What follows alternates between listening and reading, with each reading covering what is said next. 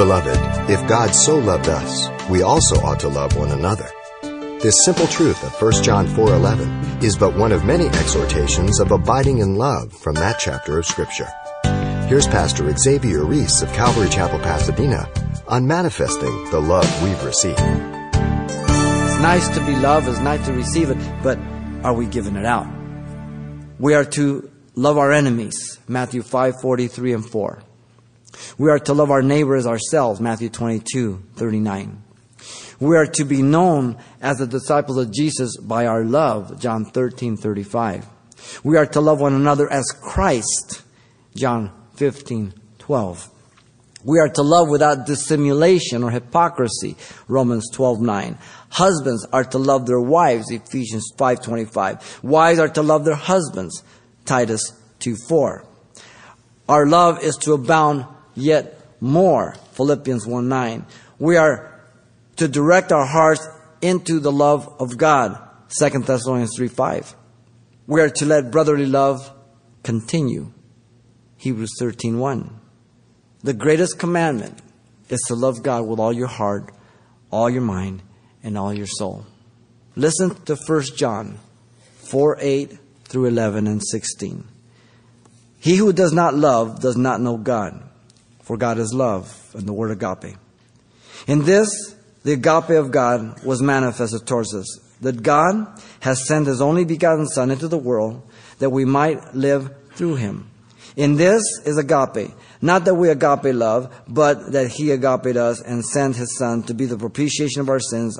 Beloved, if God so agape us, we also ought to agape one another. We have known and believed the agape that God has for us. God is agape, and he who abides in agape abides in God, and God in him. Pretty heavy, huh? Abiding in God's love. Luther called John 3:16 the heart of the Bible, the gospel in miniature. It's so simple a child can understand it, he says, yet it condenses the deep and marvelous truths of redemption into these few pregnant words. Listen to him. God, the greatest lover, so loved the greatest degree, the world, the greatest number, that he gave the greatest act, his only begotten Son, the greatest gift, that whosoever, the greatest salvation, believeth the greatest simplicity, in him, the greatest person, should not perish, the greatest deliverance, but the greatest difference, have the greatest certainty, everlasting life, the greatest possession. What was the motivation? His love. You see, the moral attribute of love is communicable to us. And therefore, we have to impart it. It has been given to us. We must impart it to others. We have to be vessels. So let us receive God's grace and herald it. And let us receive God's love and manifest it. That's the least we can do for what He's done for us.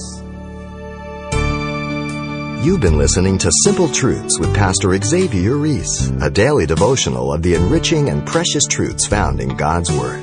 Hear this program again by following the radio listings link at calvarychapelpasadena.com. The studies you hear on Simple Truths are also available on CD. Give us a call at 800 651 8352 for information on how to receive a copy. Or log on to our website for announcements about other ministries at Calvary Chapel, Pasadena. It's all at calvarychapelpasadena.com. And join us next time for more simple truths.